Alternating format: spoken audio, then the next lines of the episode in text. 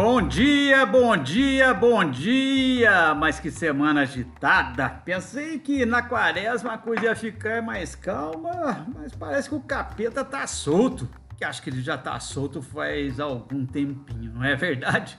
Para vocês verem, o Supremo mandou prender e o Congresso confirmou para ficar preso o deputado bolsonarista que lá do Rio de Janeiro falou aquele monte de bobagem. Agora tá pianinho, pediu desculpa, que tava fora de si, pá, papai, etc, etc. Quanta porcaria elegeram na onda desse novo governo.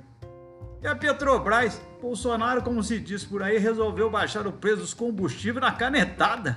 Como pode? Que barbaridade!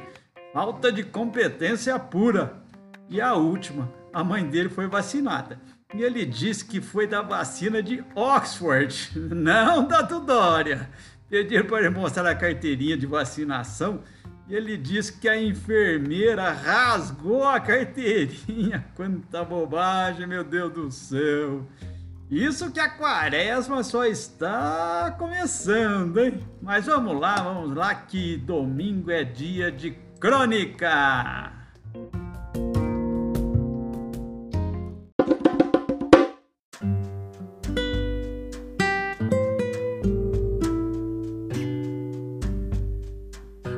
Crônica Viva Teimosia por Fernando Dezena, São Paulo, 20 de fevereiro de 2021.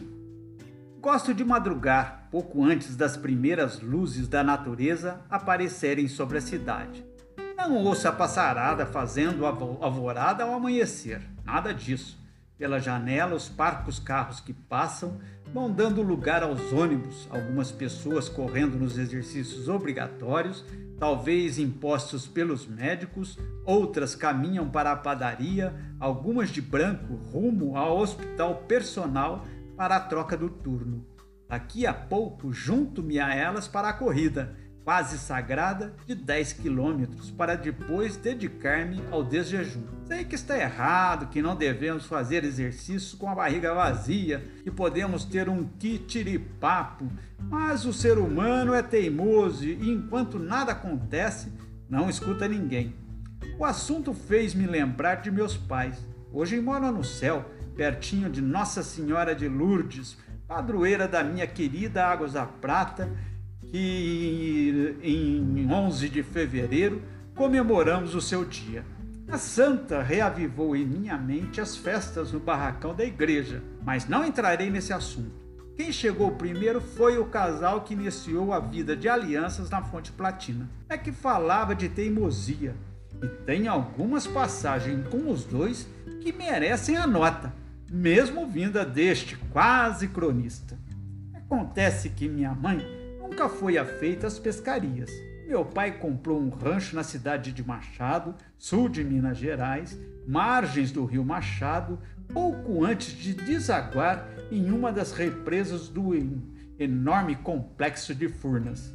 Lá construiu duas casinhas, lugar alto, longe das cheias imponentes que alagavam a várzea, uma para a família, outra para o caseiro. Conforto dado, minha mãe pegou gosto. Confesso que meu pai não era uma pessoa de lida fácil e gostava de armar redes rio afora. A dificuldade de tal prática, no meio daquele mato, era terrível. Qualquer erro, ela se enroscava pelos galhos e demorava-se um tempão para desembaraçá-la e deixá-la pronta para um novo arremesso. Depois de uma manhã toda de discussões, meu pai já havia prometido procurar minha mãe rio acima, caso ela caísse dentro d'água, teimosa que, que era, na terceira ou quarta vez tentando jogar a rede sem sucesso, minha mãe percebeu que meu pai, inadvertidamente, pisava em uma ponta impedindo que a rede alcançasse o rio. O troco veio de imediato. Eu que sou teimosa, né? Olha onde você está pisando. Meu pai, avexado, soltou a rede de sob os pés e a lançaram de forma certeira. Poderia contar outras e outras e outras histórias deles, talvez um dia o faço, como também das festas da igreja, ou sobre teimosias, mas a cidade parece apressada e tenho de correr junto com ela, senão ela me esquece. Tchau, tchau, bom domingo, moçada. Bye.